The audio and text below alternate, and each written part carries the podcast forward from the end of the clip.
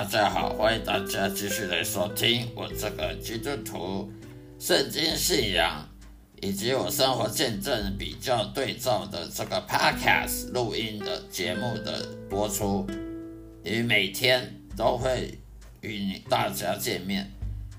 谢谢大家支持与及指教，希望能够继续收听我的节目。谢谢谢各位。今天我要跟大家分享的一个主题呢，就是说我们基督徒呢，如果你是受洗重生得救的基督徒，要如何去求告上帝来帮助我们呢？当我们是个基督徒，我们已经确定重生得救了。我们就有资格去求告上帝的帮助了。不论像外教人、异异异端、异教徒一样，他们去求邪神，他们去求偶像，永远都没有用，因为那些邪神偶像都是假神，都是邪灵的化身。而我们基督徒呢，可以直接求告上帝，因为我们信靠耶稣，耶稣当我们的中保，经由耶稣。我们就可以直接求耶和华上帝帮助我们。那我们来看新约，我们来看旧约圣经好了。就约圣经诗篇里面的二十七章十一到十四节，在诗篇二十七章十一到十四节里面有说的，在我们的日常生活当中呢，我们常常做一些重要决定。如果我们希望那些重要决定呢是永远都是正确、正向、美好的话，我们一定要去寻求正确的帮助的。就像诗篇里面讲的，因为人类的思考未必周全，人类的智慧是很有限的，神却能够看到过去，就是现在跟未来。我们这边所说的神是指真神耶和华。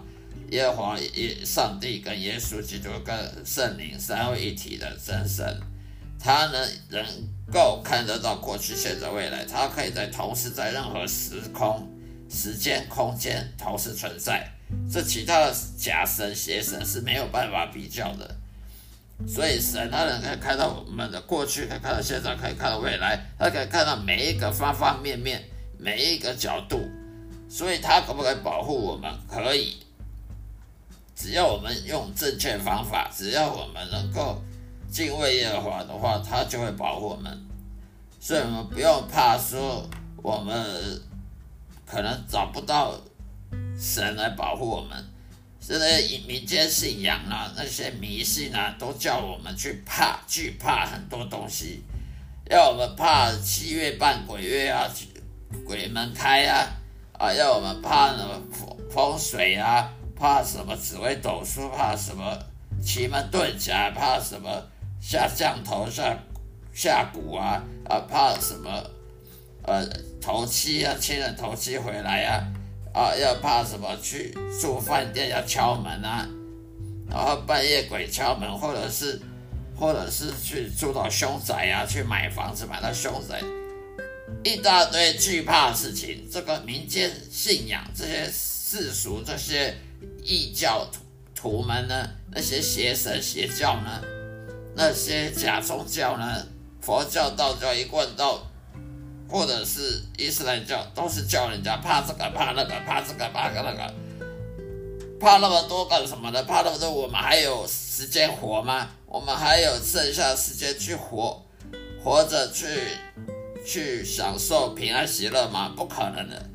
可是当一位基督徒呢，却是非常简单的，我们只需要怕一样东西就好。这里指的怕就是敬畏，敬畏的意思。我们只要敬畏那唯一的真神耶和华一位就够了。你只要能敬畏耶和华，你就不要怕其他东西，什么妖魔鬼怪，什么什么风水什么的迷信的都不需要怕了，只需要敬畏耶和华，你就。不用怕任何一切了，所以呢，神能够看到过去、现在、未来，所以他的指引的道路呢，绝对是坦坦荡荡、坦直直的空间，非常率直的空间的的的道路，不会给我们走走歪路。所以他的指引呢，不但能够帮助我们去不去做错误的决定，不去做那些无法挽救的抉择。常常我们这些人呢，不管基督徒和非基督徒也好，做一件很很愚蠢的抉择，做一些愚蠢的决定呢，而后以后就后悔的要死。那为什么会有这种情况呢？就是我们不懂得去依靠神，只依靠自己，那么做一些错的决定，你能怪谁呢？所以我们要怎么样日常生活中做正确决定，百分之百正确决定，而不会做错误决定而去后悔，而去去痛苦，我们就必须信靠神，更可以用来光荣上帝，因为我们信靠神，而神就因为我们这样子信靠他而光荣了上帝，荣耀了耶稣。以下是我对信仰生活的经历和大家呢分享。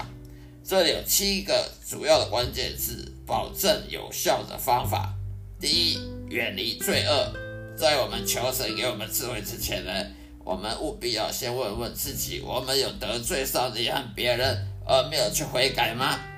我们嘴巴讲是基督徒，可是行为却是跟外外教人没有两样。我们有悔改吗？有跟神道？道歉吗？求告神帮助我们解决吗？帮助我们改变吗？在我生活是否有不洁净的思想？是不是常常去看黄色书，看去看那些呃色情的影片等等？真神绝对不会帮助到常常犯罪叛逆而不知道悔改的个人、团体或民族，因为一个不愿意悔改的。他就是叛逆上帝的那个叛逆上帝的人，他是不可被使用的，而上帝无法使用他来释放他释放神的话，那神怎么祝福你呢？不可能嘛！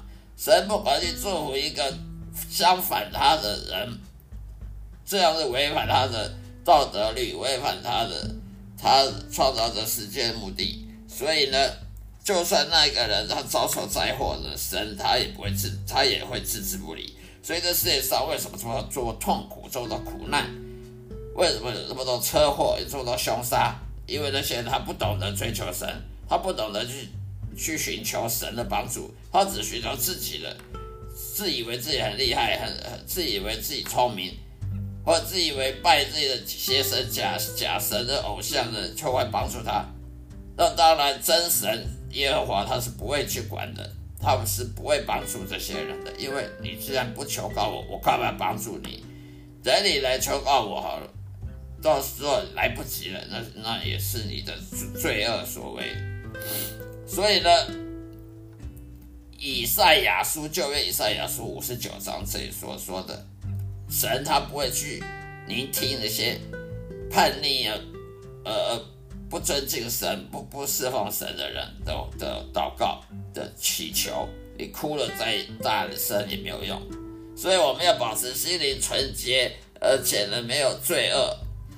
我们要常常悔改，盼我们要常悔改反省，这是非常必要的。在约翰一书一章第九节，新约圣经里面，约翰一书一第一章第九节有说过。所以我们要降服于主耶稣基督，我们就必须把自己交托给神，并且去服从他。主耶稣的旨意呢，永远都放在第一位，我们自己愿望呢放在最后。有时候我们很难向前走一步，因为我们人性的好奇心，想要知道第二步是什么呢？而不用心去遵从神给我们第一步的指令，所以我们天天要把这些。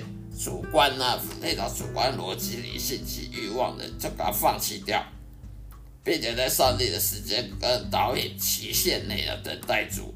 我们要等待主给他的安排的时间，我们不能没有耐心，想要自己想办法解决，绝对不要自作主张，后果是非常惨痛的。以我个人经验，你若不等待主，你就等待困难。你就等待一堆麻烦事，一堆苦难，所以呢，服从神的旨意是需要非常谦卑的心。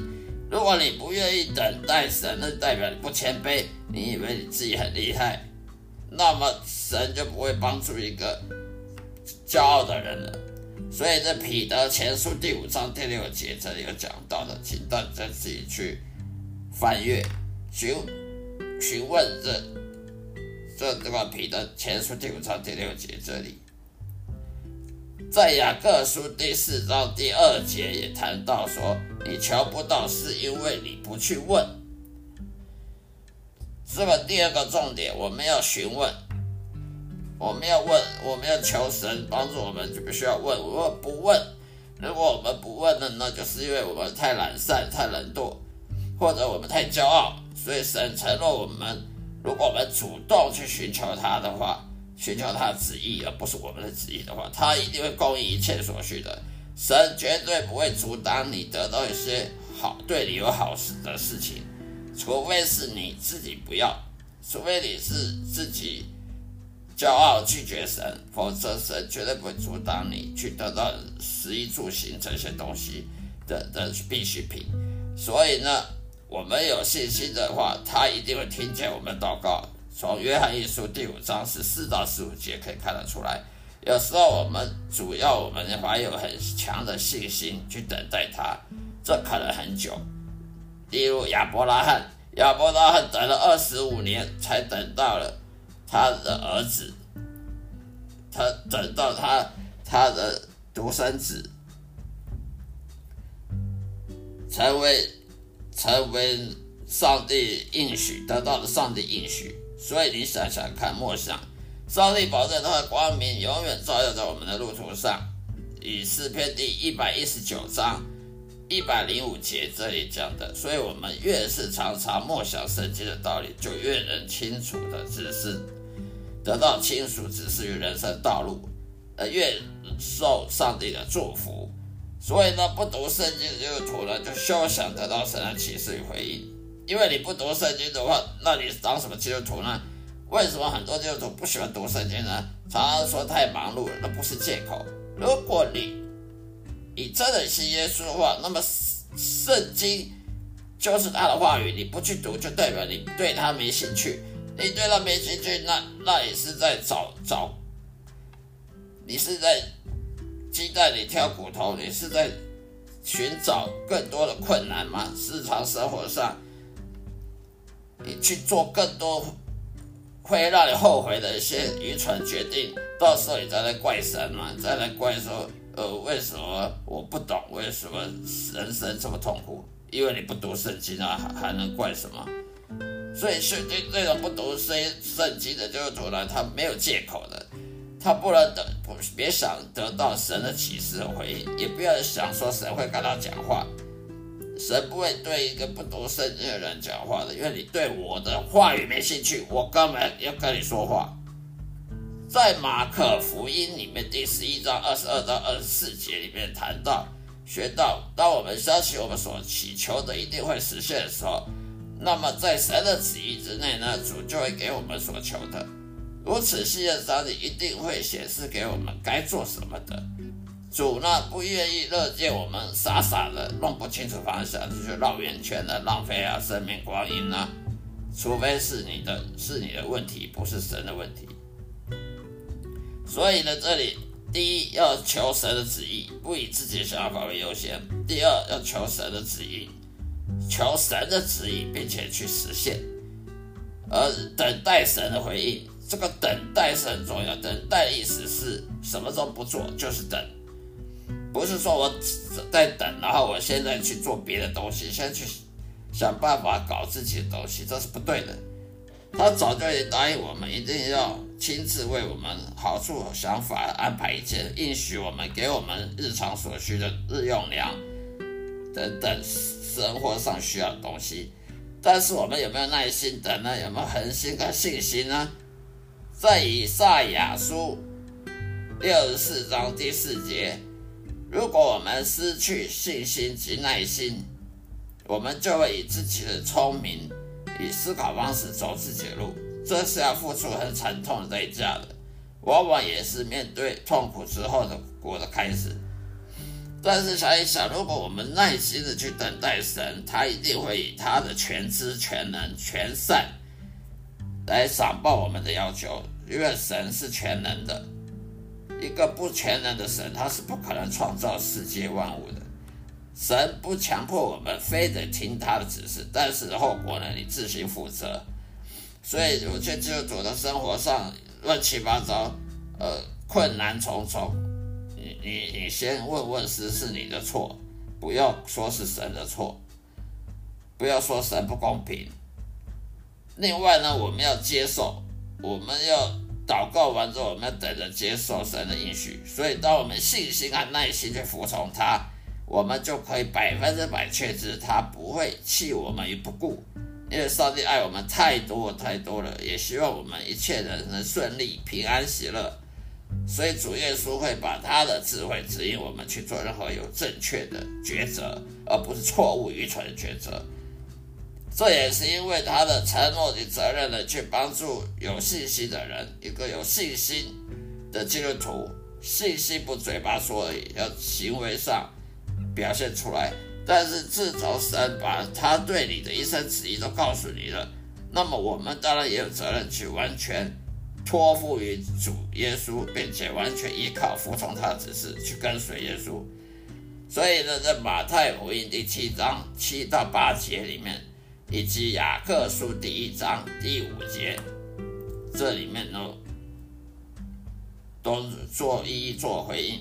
相信我，你学到以上的内容呢，并且确确实实实行的话，你一定会得到心灵上的平安、跟自信的，以及喜乐，因为你已经很清楚明白，你所做的完全是依照上帝旨意的计划所做的决定，而不是你愚蠢的决定、血肉肉肉体的做的愚蠢的决定。虽然你一时之间你或别人无法理解或同意这个决定。但是你要从别人的经验当中，以我的经验来说，可以证实以上我说的这些内容是绝对可行的真理，不是随便说说的。犯罪之后的人要负责承担这责任的后果，所以不是说悔改就算。你如果你今天犯了罪，得罪神或者得罪别人，当然你之后要承担他的后果，不是说我悔改了事事情就没事了。上帝会给你最好人生的道路，因为他常常去奖赏那些信心又高呢，又心灵又纯洁的人，又渴望遇见神、渴望跟神越接近的这种人。神会报答这些有信心的人。很多基督徒心中都有疑问：那么，当我一名受洗从圣基督徒人生，为什么有时候像外教人士一样，那么多忧伤和痛苦呢？而且感觉不到信耶稣跟不相信差异性，这就是你，就是不知道我刚刚讲这些。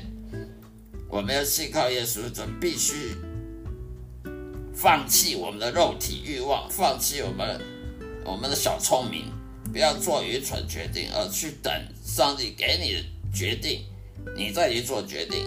这时候你就不会感觉不到说，哎，信耶稣跟不信有什么差异性？好像信耶稣没什么特别优越，没有什么特别的好处。那是因为你无知，那是因为那些基督徒还是以自己的肉体、自己的聪明、自己的小聪明智慧来来做决定。那当然，你的后果就跟那些无不信教的、不信耶稣的那些拜偶像的人一模一样啊！那还用说吗？啊，工作压力越来越大或不顺利，甚至比外教人还严重，那就是我刚刚讲的，工作也为什么压力会大？那就是因为你用肉体，你用你的小聪明，用你的肉体的能力去工作，而不是用依靠耶稣来工作。如果你是用依靠耶稣来工作的话，那差别可大了，因为耶稣不用捕鱼，他已经在。海边烤鱼肉了，彼得捕了一整天都捕不到半条鱼，所以从这里就可以看得出来，谁比彼得这个渔夫还要高技巧，还要像渔夫，还要比渔夫强，那就是耶稣了。所以，我们每一天所遭遇的一切呢，到底上帝有没有掌管，还是放纵呢？还是放弃我们的呢？别人伤害我们时候如何面对及反应，这些都是要依靠上帝的。没有依靠上帝，全部都跟外教人一样，后果感觉都跟外跟那个不信神的、不信基督基督耶稣的没有两样，为什么？因为你你嘴巴说信耶稣，可是实际上你生活、行为、思想都还是靠你老老方法的。当然啦，难道是耶稣错吗？是上帝错吗？不是，是因为你的错，因为你不多不看圣经，你不对圣你对圣经的知识跟智慧没兴趣。那么当然，神不需要帮助你。所以今天我讲这些呢，我。收录了很多牧师，其他牧师都不了解真理，因为我本人跟上帝建立一个很很好亲密的关系呢，是个特殊的亲密关系。我每天都侍奉神，神也启示给我这些知识道理啊智慧，所以特别呢，今天愿意分享圣灵启示给我这些知识智慧来帮助各位。以后我还继续帮助各位呢，帮助基督徒在工作上、生活上更加的快乐、平安、喜乐，不要去成为一个穷忙族。第二，找到上帝对你的计划呢，他旨意以及如何顺服神。第三，如何跟随耶稣成为他的门徒。如果你不是成为耶稣门徒，你就不叫不叫基督徒。第四，不去惧怕任何周遭事物变化，并且信任上帝的安排。并第五。还有很多有关牧师都无法懂的、无法讲解疑虑，因为牧师本身可能并非已经获得从圣灵带领而重生得救的知识和智慧，他们得到是神学院的那些人类的那些狭隘的思想。第六，摆脱孤独、寂寞和无助感。第七，对抗魔鬼邪灵攻击的一切属灵征战所要做的准备，我都在以后会教导大家，分享给各位。谢谢大家收听，今天就分享到这里，再会，愿上帝祝福各位平安喜乐。